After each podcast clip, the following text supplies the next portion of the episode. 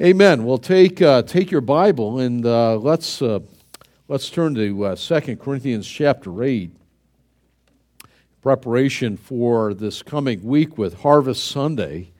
Uh, I thought we might uh, visit stewardship, and I've entitled the message "Live to Give." Uh, I worked over that a long time, wondering what, uh, how shall I say it, but I thought, live to give. I like that. I can. Re- that's something not too long I can remember it. Uh, how are we supposed to live? Live to give. That kind of says it. If you got it, you can uh, head to the door. You're done here. Uh, but uh, humor me a little bit. Let me go through and teach you what the scriptures say, what God would have us to know about living to give or live to give in 2 Corinthians 8 9. Let's read that first. Look at that glorious passage. Uh, hopefully, many of you have memorized this in the past, but uh, uh, I love this passage so much. 2 Corinthians 8 9. For you know the grace of our Lord Jesus Christ, that though he was rich, yet for your sakes he became poor, so that you through his poverty might become rich. Now, when was Christ rich? When he was in glory from eternity past. When did he become impoverished? When he became a man. There was not even a place for him to be born in. He was born in the stable. He had no place to lay his head, he said. Uh, then, as he moved toward the cross, and all deserted him, and even the Father, as he became legal sin for us at six hours, that one day on the cross abandoned by all that we might never be. Poverty uh, of, of, an extreme level that you and I have never seen. Why did he do all that? So that you and I might become wealthy. You know, if you know Christ, you're wealthier than Donald Trump. Not most of you know who Donald Trump is, right? Wealthier than, by far. That money he has is only monopoly money. Did you know that? When it's all over, it goes back into the box. You ever play Monopoly? Yeah, I had Marvin Gardens and they had Park Place and cleaned me out, right? You got to watch the banker in that game. But uh, that's it. We, through Him, how are we wealthy? We have everything in Christ. We're God's children. We have a home in heaven. Do you know you have a condo in heaven with your name on it? Your name is on it. It's not like here where they take the name off. Next, next. Who's there? Erase the name. New, new folks will be. Look, if the Lord tarries where you live, someone else is going to live now, unless it's a rat trap about ready to fall down. Probably not. But most people will live there and say, That's my home. You say, No, wait, it was my home. No, it isn't your home. Places to live in, their shelters. We appreciate it. We're thankful to the Lord but someone else will live there. And that's good to think about that. But in heaven, you'll have a place that is your own forever. And that's how you become wealthy in Christ when you're saved. That's what that verse means as we begin to think about that. Well, live to give.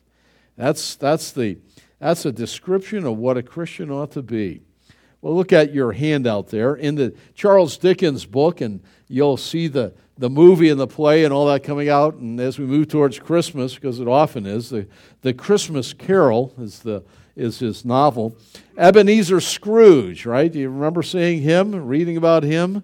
He's kind of a scary old guy if you're a young kid seeing that for the first time.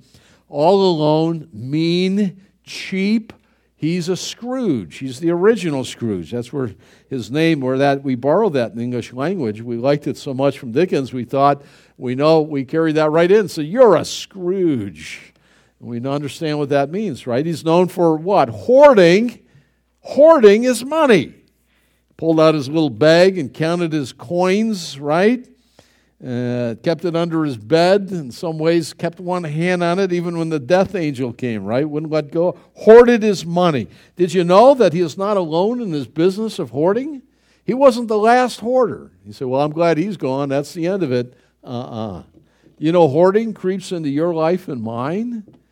We live in a, a world that is. Uh, you know, overwhelmed with uh, Madison Avenue and advertising on giving and in all the ads you see, you're to, some of you are going to watch football today. A lot of the ads on the commercials say you're not happy unless you're drinking this or eating that or buying that or driving this or wearing that. I mean, it's incredible. You think about it, not too many years ago, you didn't have that. In Paul's day, when he made the Roman Via Maris and his, his way around the Roman Empire and preaching, I don't even think they had billboards like we have on the turnpike. You know, unless you're eating this uh, Barrel's pizza here and the next 10 minutes is going to be here, you're, you know, you need this. It smells good. We have something for you. We'll make it your way, you know. No ads like that. But we are inundated and buried by it. Yeah, commercial TV is like that, radio, magazines, every you get this idea that you can't be happy unless you have this. Well, Scrooge is not the last hoarder that ever was. Even God's people, even you and I, can fall into this. I call it the cancer of the soul, and it is. It's a disease that's terminal if you don't deal with it this idea of hoarding and holding on me myself and i i put it put it that way and we'll talk about that later well uh, as christians giving giving should mark you as a as a person. If you're a christian you come to know christ the lord as savior you ought to be known as a giver. A giver not a taker a giver. Giving in all sorts of ways. All sorts of ways. Giving even when you're not uh, it's not known that you're giving. Those are good times to give. Giving uh, uh, unplanned expressions of kindness to people giving words of praise and thanks and this is what i see in you encouragement words of encouragement we're not big on that let's think about that we ought to be encouraging one another we ought to do that one word of encouragement will counter 10 words of negativity. One. I see something in you. Boy, that encourages me. And that word will propel us forward.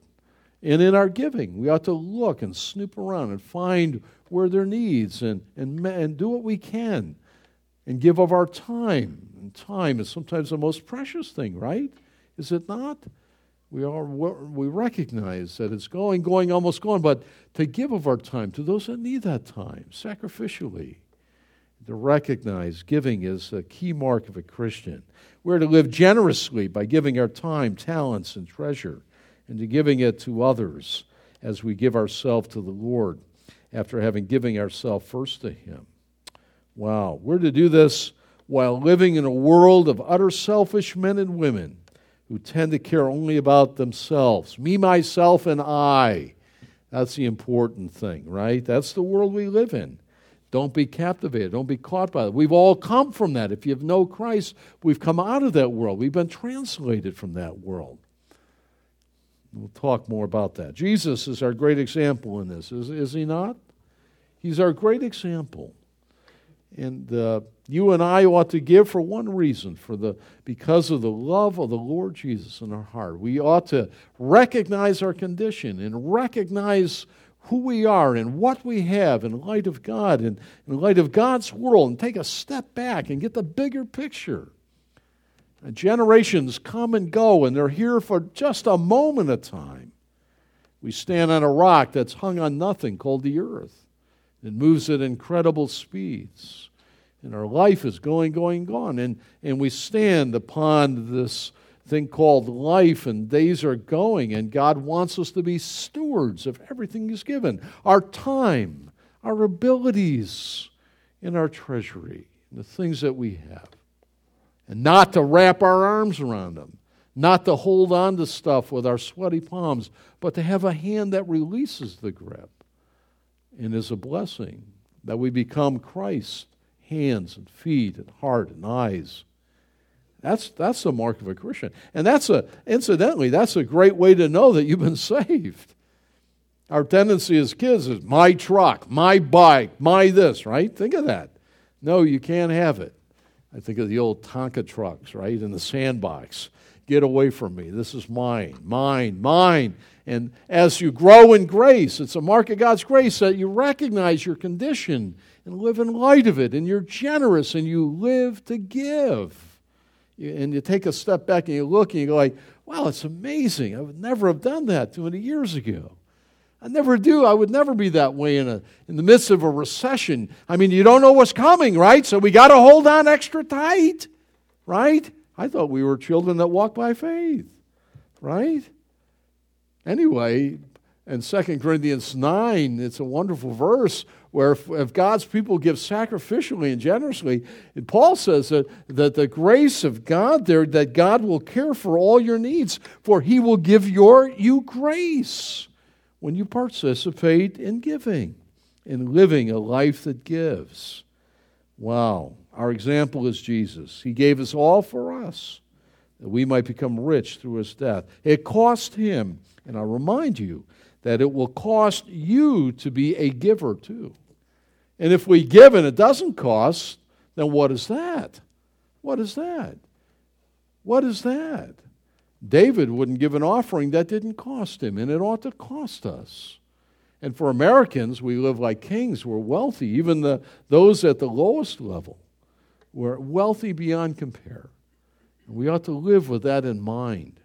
And we walk into an uncertain day and an uncertain future here in our country and here in the world and the economy. But what is certain is that God will go before us and that God is the provider.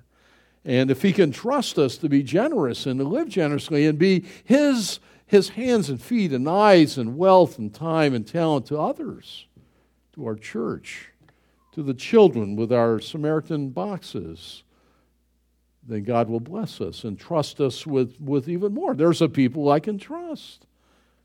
For God has given us the ability to make wealth. Deuteronomy tells us that. You can open your mouth and, and breathe in a bug, or germ, we call it a bug, I don't know why, a virus or something, and never get out of your bed again. You can fall and hit your head and be dead, or be incapacitated, or suffer this or that. We think, well, I'll live forever and ever and ever and ever. It won't happen. It won't. So, how will you live? Live to give is the message of Jesus. That's what he did. And so should we. Well, why should we do that? Well, such a living delights our God. It does. For what's the text say in Timothy? For God loves a cheerful giver. You know, the word cheerful there is comes the word hilarious giving. You know, it's not the stingy type, it's not the hoarding. All right, there's your portion, God. You recognize all of it's His. And that sometimes we're going to be even more sacrificial. And it'll do good things in your heart and life. And we'll talk about what it'll do. And I want to encourage you in just that. Well, I, I married into a good family. I told you before I married up. I certainly did in marrying Faithy 34 years ago. But her, her family and the benefits of, of godliness in her family, it's not always this way, but her family heritage is so rich. Uh, her, uh, Faithy's grandmother, a little German lady, about four foot ten maybe, uh, spoke German, godly woman, taught Sunday school, tremendous witness. Down on the train tracks in, in World War II, giving out tracts to the GIs. We're getting on the train, going over to World War II, and Faithy's dad uh, went to, over to, uh, to part of uh, Patton's uh, Third Army, drove a half track around Europe.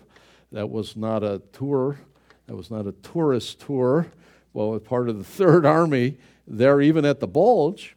And Pop was not married at this point, was four years over in Europe.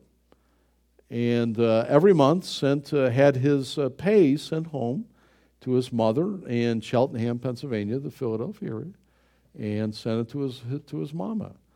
And uh, thought he was taking care of. When he got home after the war, uh, he, uh, he asked her about it, and she said, Oh, oh, oh, oh, Fred, I gave all your money to the Lord's work.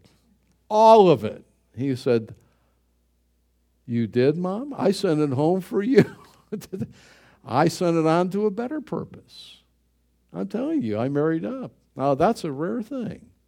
And isn't any wonder the side benefit of having what? A heart that loves the Lord so much so in that family that all her children came to know Christ and live for Him. And the children and the grandchildren and the great grandchildren, as far as I know, all of them have made profession of faith in the Lord Jesus there have been ministers and missionaries out from that little German woman with her little finger pointing people to Jesus and living for Christ with that in view, and she's now in heaven. I'm telling you, I married up. I married into a godly line, and I needed that. My line are filled with you don't want to know, and I don't want to know, and I don't know. And you know how that is.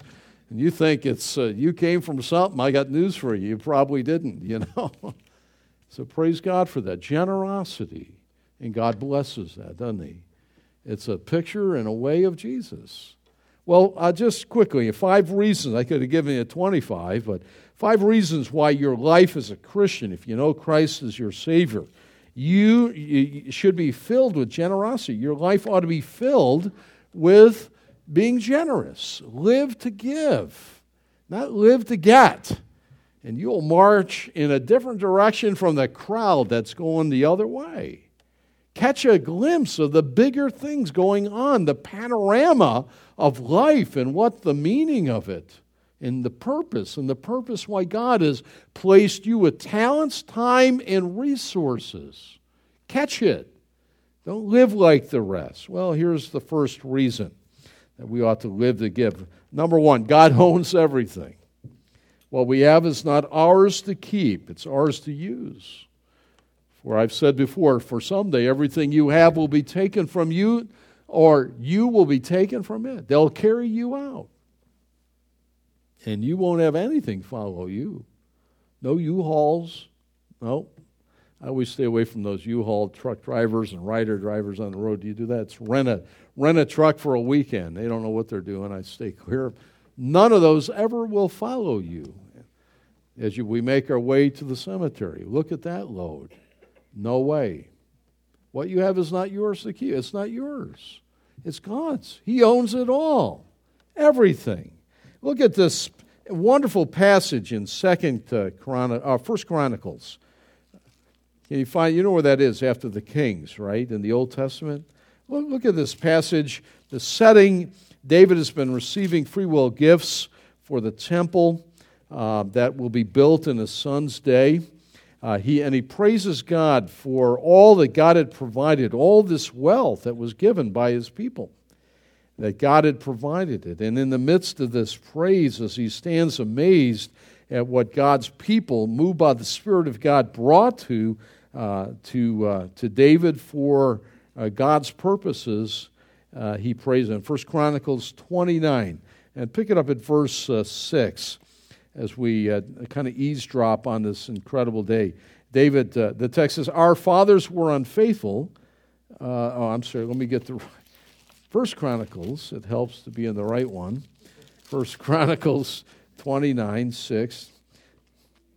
Uh, at verse 6 the, Then the leaders of families, the officers and the tribes of Israel, the commanders of the thousands and commanders of hundreds, um, uh, and the officials in charge of the king's work gave willingly. In other words, they weren't grudging, they weren't stingy, they were, oh, all right. No, none of that. They rushed to do it. They gave toward the work on the temple, and he goes on to catalog all of this wealth that came in through God's people. And then verse 9 and the people rejoiced at the willing response of their leaders, for they had given freely and wholeheartedly to the Lord. And David the king also rejoiced greatly. And now notice David's praise and prayer here. David praised the Lord in the presence, here's the king, of the whole assembly. What did he say? Here it is Praise be to you, O Lord, God of our father Israel, from everlasting to everlasting. Yours, O Lord, is the greatness of the power and the glory and the majesty and the splendor, for everything in heaven and earth is yours. Everything. Yours, O Lord, is the kingdom, and you are exalted as head over all. Wealth and honor come from you. You are the ruler of all things. In your hands are strength and power to exalt and give strength to all. Now, our God, we give you thanks and praise your glorious name. But who am I? And who are my people that we should be able to give as generously as this? Everything, everything comes from you. And we have only given you only what comes from your hand. We are aliens and strangers in the sight as all our forefathers were. Our days on earth are like a shadow. They, in other words, they go fast without hope. O Lord our God, for all this abundance that we have provided for the building of you a temple for your holy name, it comes from your hand, and all of it belongs to you. I know, my God, that you are the test that you test the heart and are pleased with integrity. And all these things have I given willingly and with honest intent. And now I have seen with joy how willingly your people who are here have given to you. Wow. Why should we live to give? Because first reason is that it's not yours anyway. It's all God's. Everything we have is His. Everything.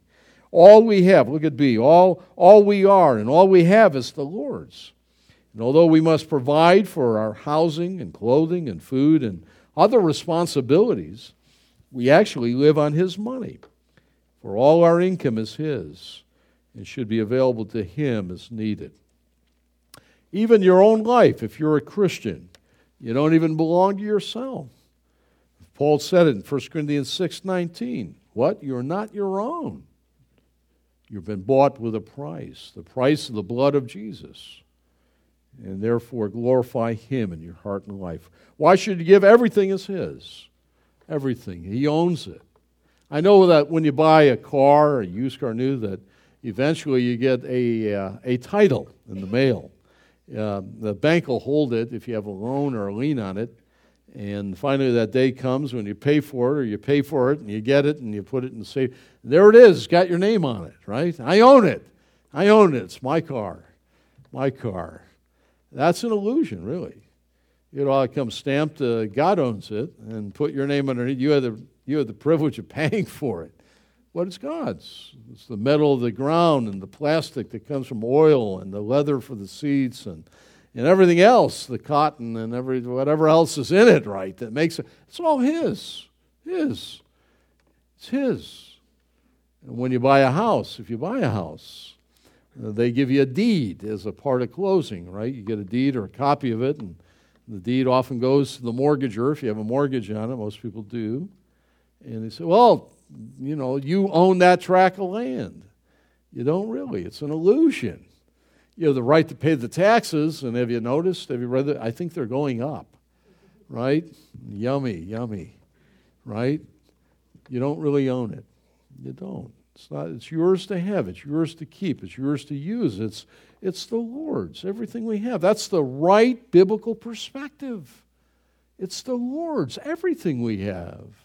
Everything. Every toy, every piece of clothing, every piece of stick of food in the cupboard or refrigerator. They throw the door open. What do we got to eat here? It's all the Lord's. It's His. Everything in our accounts, our retirement, all of it, our time, our trade, everything is His. That's what David said. And that's reality. It's His, not ours. It's His. Well, there's a second reason uh, why you and I ought to live a life that gives. The second, it, giving reflects God.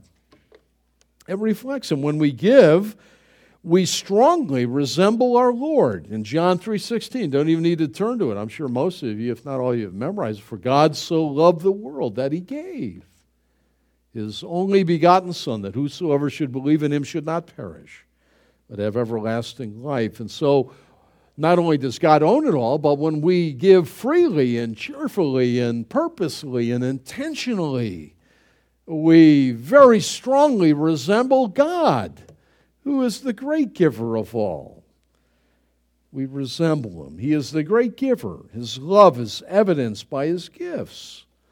He gave us the greatest gift. I don't know what you're planning for Christmas this year, and most people, some people, it's amazing, they'll buy their gifts ahead of time.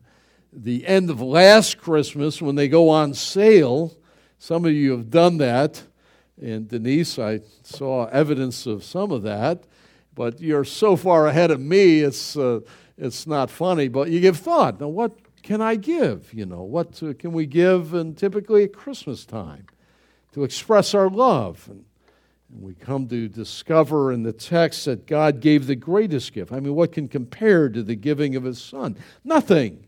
A car, a house, a vacation, a new uh, pair of shoes, a coat, clothing, a dress? No, I don't think so.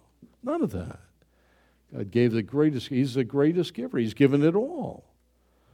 And so we, we, we, we mirror Him, we reflect Him. And when we give and express our love for one another, God gave the greatest gift ever given, Jesus Christ, who died in our place. But more than that, what does God give us? And as we give, we reflect that. He gives us life. You didn't choose to be born. You didn't get in line and say, Yeah, no, I think I like the United States. Yeah, I think I'd like to be born at uh, this time and in that family. You, no one even asked you. They didn't ask me. Some of you think you're in the wrong family. God didn't make a mistake. I'll swap and trade. No, it's not the NFL. I'm on waivers, you know. no. God gave you he gave you life. He gave you breath. He gave you health. Not everybody has that. You're here today, so you're healthy enough to get, to get yourself in here. He, that's of God. He gave you homes and food and clothing and gave you a, a talents and ability. He gives you work and resources and family and friends and time and gives us a church family. We need each other. You belong here.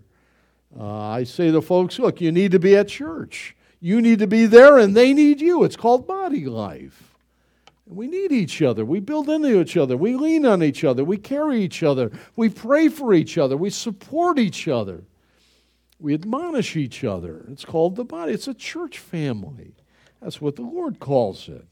These are some of just a few of God's gifts to us.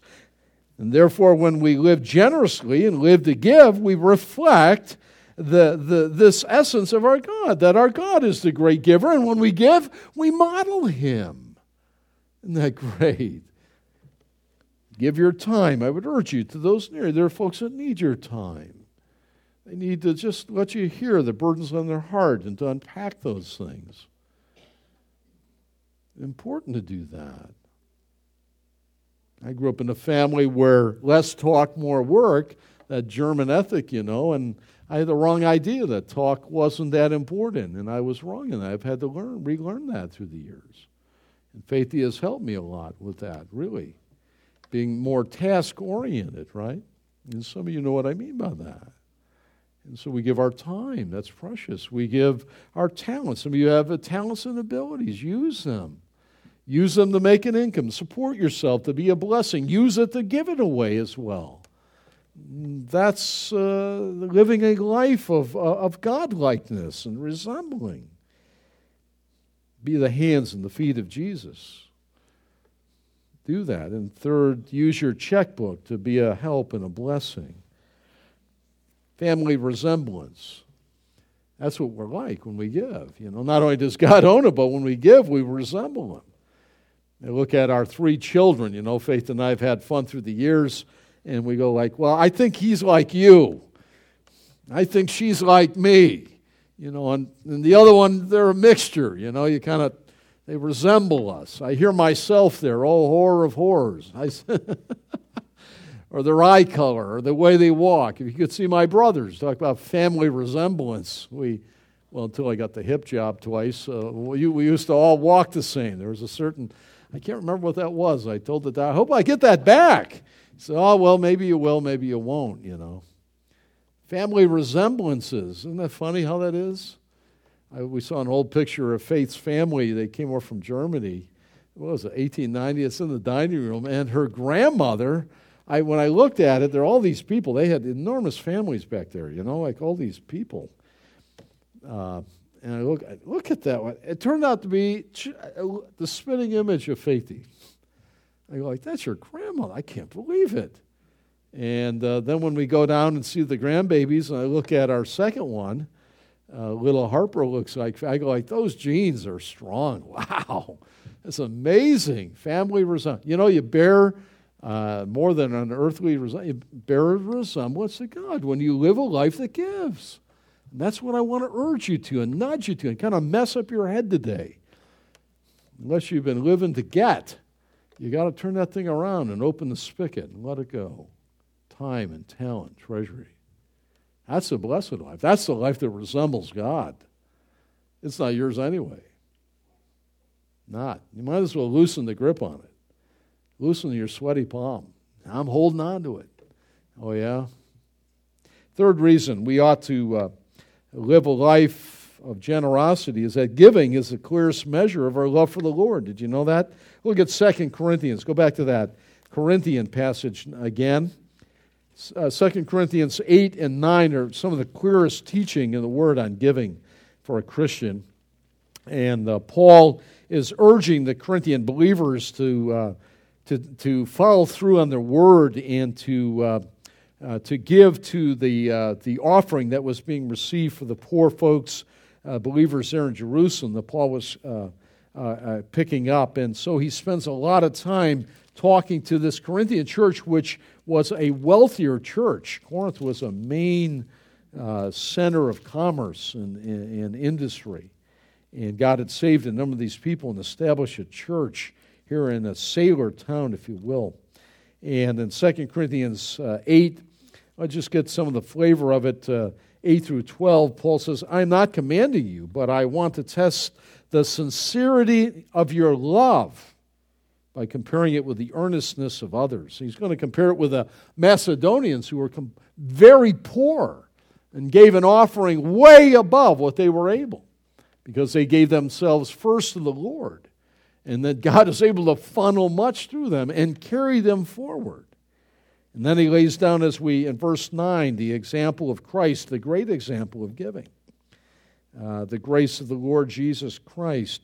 And then verse 10, and here's my advice about what is best for you in this matter. Last year, you were the first not only to give, but also to have the desire to do so. Now finish the work so that your eager willingness to do it may be matched by the completion of it according to your means. For it is the willingness, if the willingness is there, the gift is acceptable according to what one has, not according to what one does not have. And then look at, if you will, in that same passage at verse uh, uh, 20, 24, the last of the. Therefore, show these men the men who are coming to receive that gift, that love gift to the Lord, uh, the proof of your love.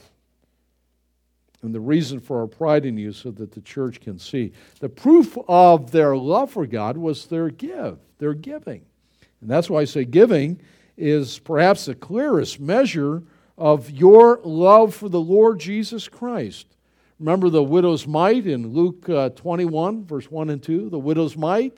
They're standing at the temple treasury. It was different than our day. They had 12 or 13 of these offering bins, and, and people would parade up to them and take their time throwing their coins into this uh, bin that would be used to collect the offering of God's people. And some would take quite a while and make a grand show of their giving to be well thought of and people would stand around and watch. And then a, a, a widow went up, and she had two mites, a widow's mites, right? It was a 128th of a day's wage.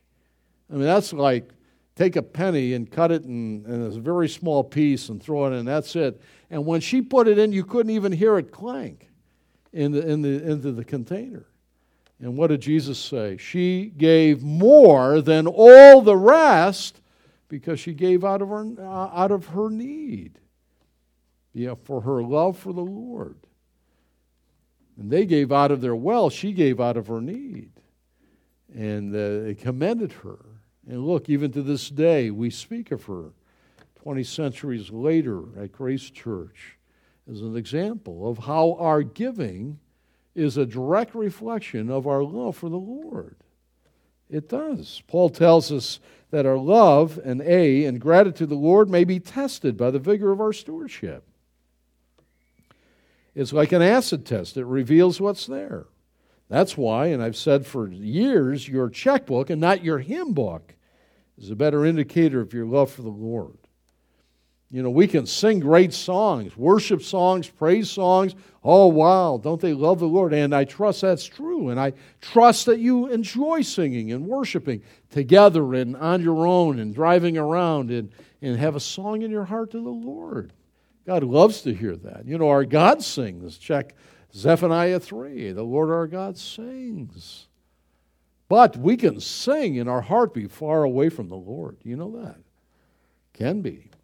But our checkbook really shows out and points the priorities in your life and mine with a precision that very few things, probably nothing else, shows. My father, uh, unsaved for many years, had his business and financial services. A part of it was accounting. And he would tell me, I know people better than they know themselves. Now, this is an unsaved man speaking. I said, What do you mean? I know where they spend all their money in the course of a year. They lay it all out for me when I do their accounting. You had thousands of accounts. And, uh, and my father was right on that. It's exactly right. And so your hymn book, does that indicate your love for the Lord as well as your checkbook? Trail off in your giving, and your heart will grow increasingly cold. It's amazing how that's wired together. Jesus put it where your treasure is, that's where your heart will be also. You see, our giving is the clearest measure of our love for the Lord. And when we are generous with God's gifts to us, we reveal God's work in our heart and in our lives. We begin life so utterly selfish and self centered, don't we? My truck, my bike, stay away, don't touch. And when God saves us, He begins to transform us into His likeness.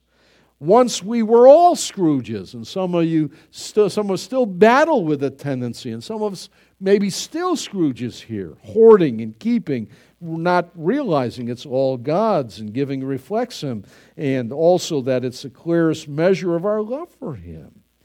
But now we begin to give. It's God's love flowing through us to others. It's a remarkable transformation. It is. As God loosens our grip upon our financial means and our talents and our treasury and our time, and we give. It's remarkable as we stand aside and see it. Wow. A pastor came to see a farmer one day and he asked him if you had $200, would you give 100 to the Lord? And the farmer said, I certainly would. And if you had two cows, he continued, would you give one of them to the Lord? And he said, Sure, I would. And then he finally asked if he had two pigs, would you give one of them to the Lord? And the farmer said, Now that's not fair. You know I have two pigs. Did you know that God can, can have our money and not our hearts? You know? All right, I'll give it. All right, Pastor squeezing. We need it, and this is our church, and we need to pull together on that. God can have our money and not our hearts, but you know, He cannot have our hearts without having all our money. Isn't interesting? A little flip flop on that. In fact, all that we have is His. We give gifts as an expression of our love for the Lord.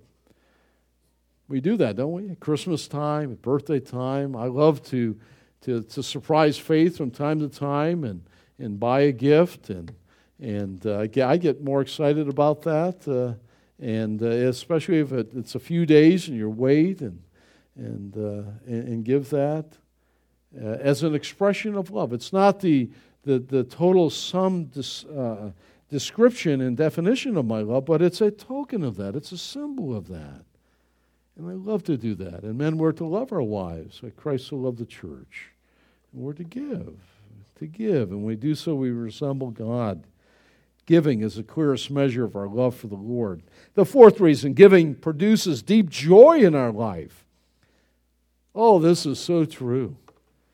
Uh, Paul writes to the Ephesian elders there at Miletus in his farewell address to them, and, and Paul reminds us of that uh, in Acts chapter 20, where he says, Remember, it was the Lord that said, and here it is on your sheet, it's more blessed to give than to receive.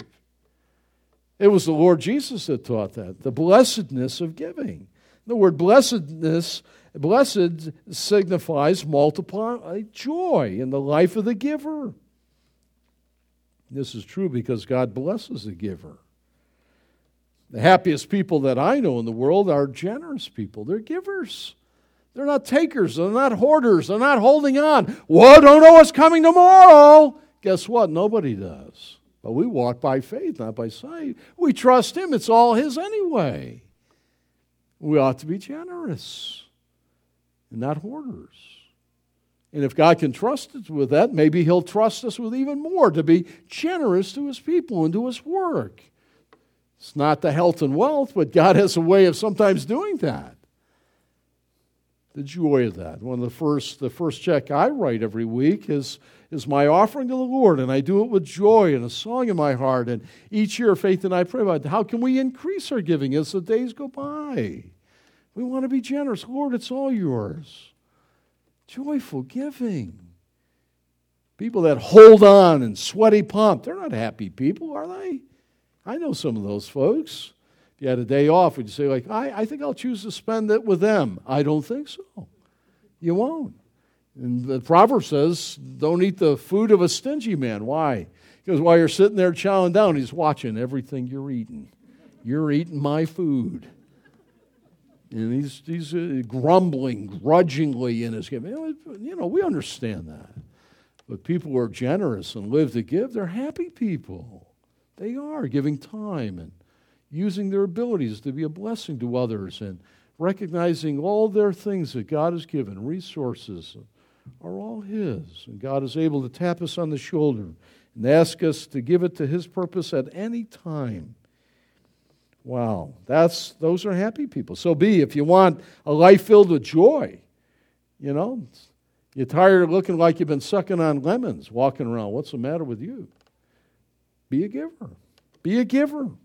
Joy. Honor the Lord and live generously. Live to give. If you refuse to do so, don't be surprised with a lack of joy in your life. And the cares and the worries and the things that will crush you as you think, I got to hold on. I got to protect all this stuff. Man, someone's going to take it from me. There's going to be a turning of the tables. You won't sleep at night. You'll die early. So what happened then? He, he died early. I guess he was consumed, worrying about who was going to take advantage of him next. Don't live that way. It's God's. Lay down a pillow at night say, Lord, it's yours anyway. Watch over it. Sayonara. I'm going to sleep. You know, that's the way to live. No, not stupidly. I'm not saying don't have insurance and some of these things, but at the end of the day, realize it's all His. My talents and abilities, and now I lay me down to sleep and Pray the Lord my soul to keep. And if I die before I wake, I pray the Lord, take my soul. Take it, Lord.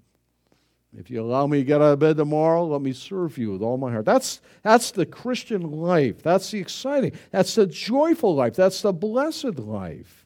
It's nothing more than what Jesus uh, told us to do when walking by faith, recognizing His sovereignty, recognizing His care for us. He cares for us.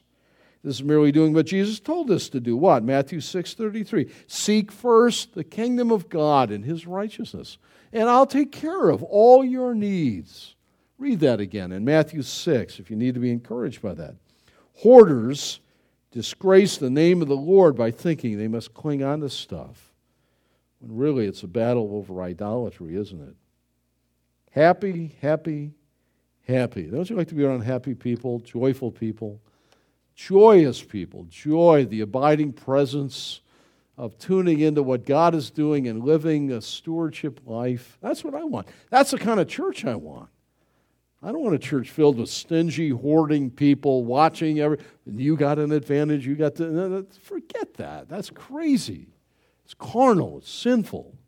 Let's rush to be generous in giving of ourselves to the Lord and then to those that need it. Finally, fifth, giving helps counter our tendency to covet. Now, Paul writes of that. You got to turn to Timothy. Don't tune out yet. We're almost done. But look at 1 Timothy.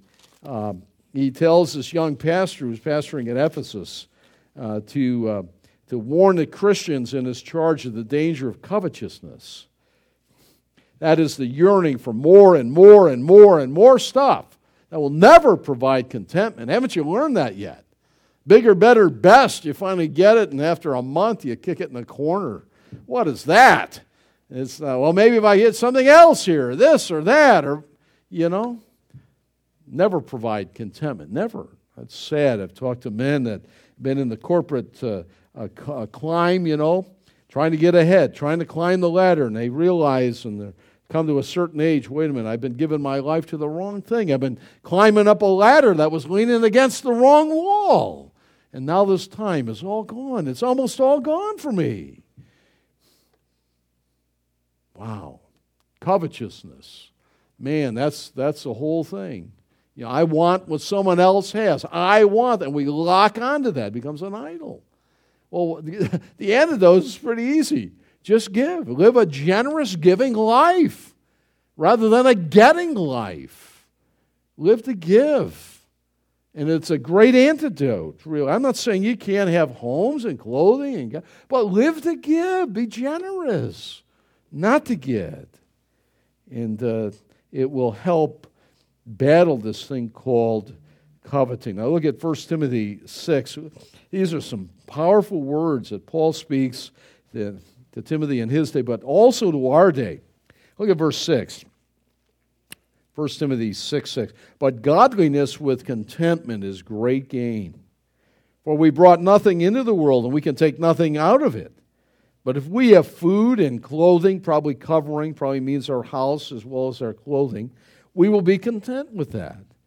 People who want to get rich fall into temptation and a trap, into any, many foolish and harmful desires that plunge men into ruin and destruction. For the love of money is the root of all kinds of evil, and some people, Christians, eager for money through coveting, have wandered away from the faith and pierced themselves with many griefs. But you, men of God, flee from all of these things. Now look down at verse 17. He tells uh, Timothy, Command those who are rich, and we are as Americans, rich in this present world, not to be arrogant, nor to put their hope in wealth, which is so uncertain, but to put their hope in God, who richly provides us with everything for our enjoyment. Command them to do good, to be rich in good deeds, and to be generous and willing to share and in this way, they will lay up treasure for themselves as a firm foundation for the coming age, so that they may take hold of the life that is truly life. Paul is saying here, uh, live to give. And giving counters our tendency, my tendency. It's not like your tendency, it's mine too. In the tempt to succumb to the temptation of coveting. And all of us have that. God's solution live to give. Be generous, give sacrificially. You can give far more, I'm convinced of it, than what you think you can. Give to the Lord, and you'll be so glad you did. Give while you're able and while you have it with you before it's taken from you. Well, what are some lessons for our life? We'll be done. Number one, your love for the Lord. Say, why should I give? Why? Your love for the Lord Jesus should be your motive in giving. That's it. Say, I'm giving because Pastor said. No, don't, you don't. No, you missed it. If you love the Lord Jesus Christ, you pray about, Lord, what, what should I give in my life?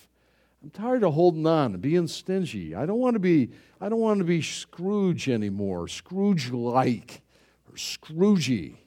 Not a word, but it sounds fun to say it. I don't want to be that. I want the love of Christ to flow through me. I want to live to give. I don't want to, out of obligation or because of some constraint, knowing that God loves a, a cheerful giver. I want to live that life. I want to be that person. Help me to do that. Will you pray that way and ask the Lord for that? Number two, step up and live to give.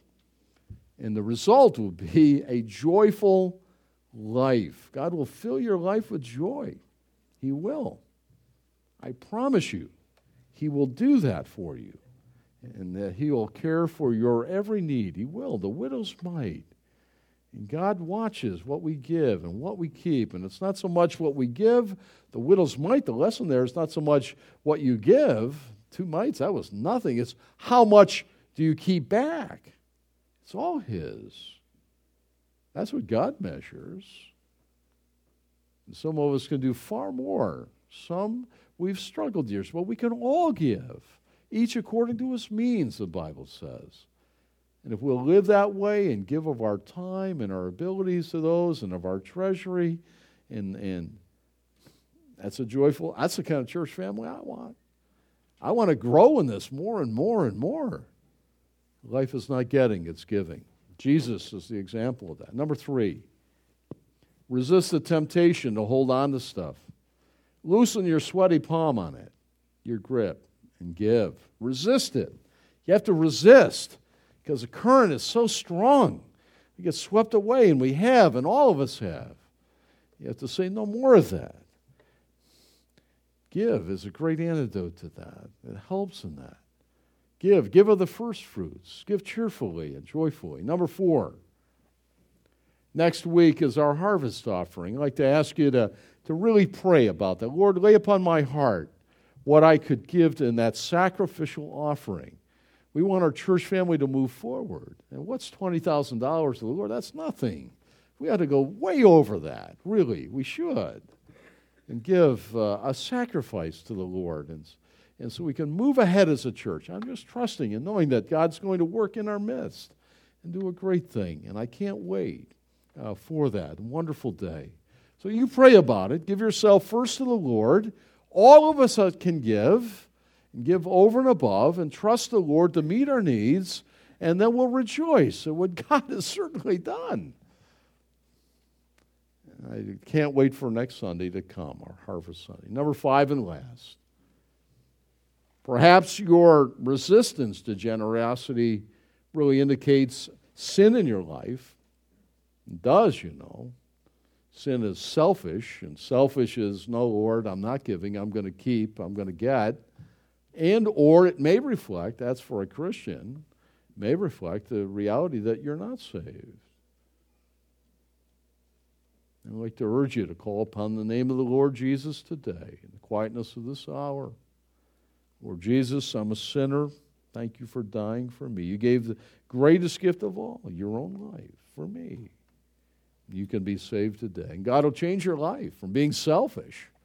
We all start out there we all struggle with it a little bit through the years, but God is sanctifying us and making us like Jesus, that family resemblance, as we live to give. Oh, praise God. Praise the Lord. Amen. Is that the way we want to live? Amen. Three of us? Amen. There's all right. There we go. Praise the Lord. Well, may the Lord give you a great week this week. Take these things to heart. And uh, may the Lord bless you as uh, you carry about your life and your business and your activities to be a blessing to all that you should meet. I know you will be. You're going to be generous now in your words, right? Right? Even when your team loses today, you'll be like, well, they did pretty well, right? Dan, you're going to be kind in that outcome yesterday, right? I only saw the first half. I was all excited, you know. Yeah. We're going to be generous with our, our abilities. Maybe, uh, and some of you have shown kindness to Faith and I when I had that hip job done.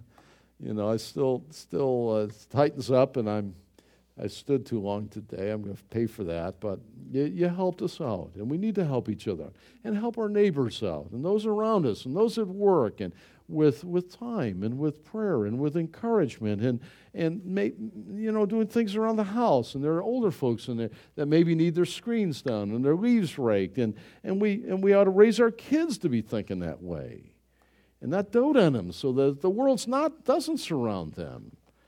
And then as we give of our resources, may God bless and trust us, right? There is anyway. And when we do all that, man, it's going to be the happiest church family. Joy is going to flow like the that's that's what I want. Amen. Let's stand and be dismissed. Father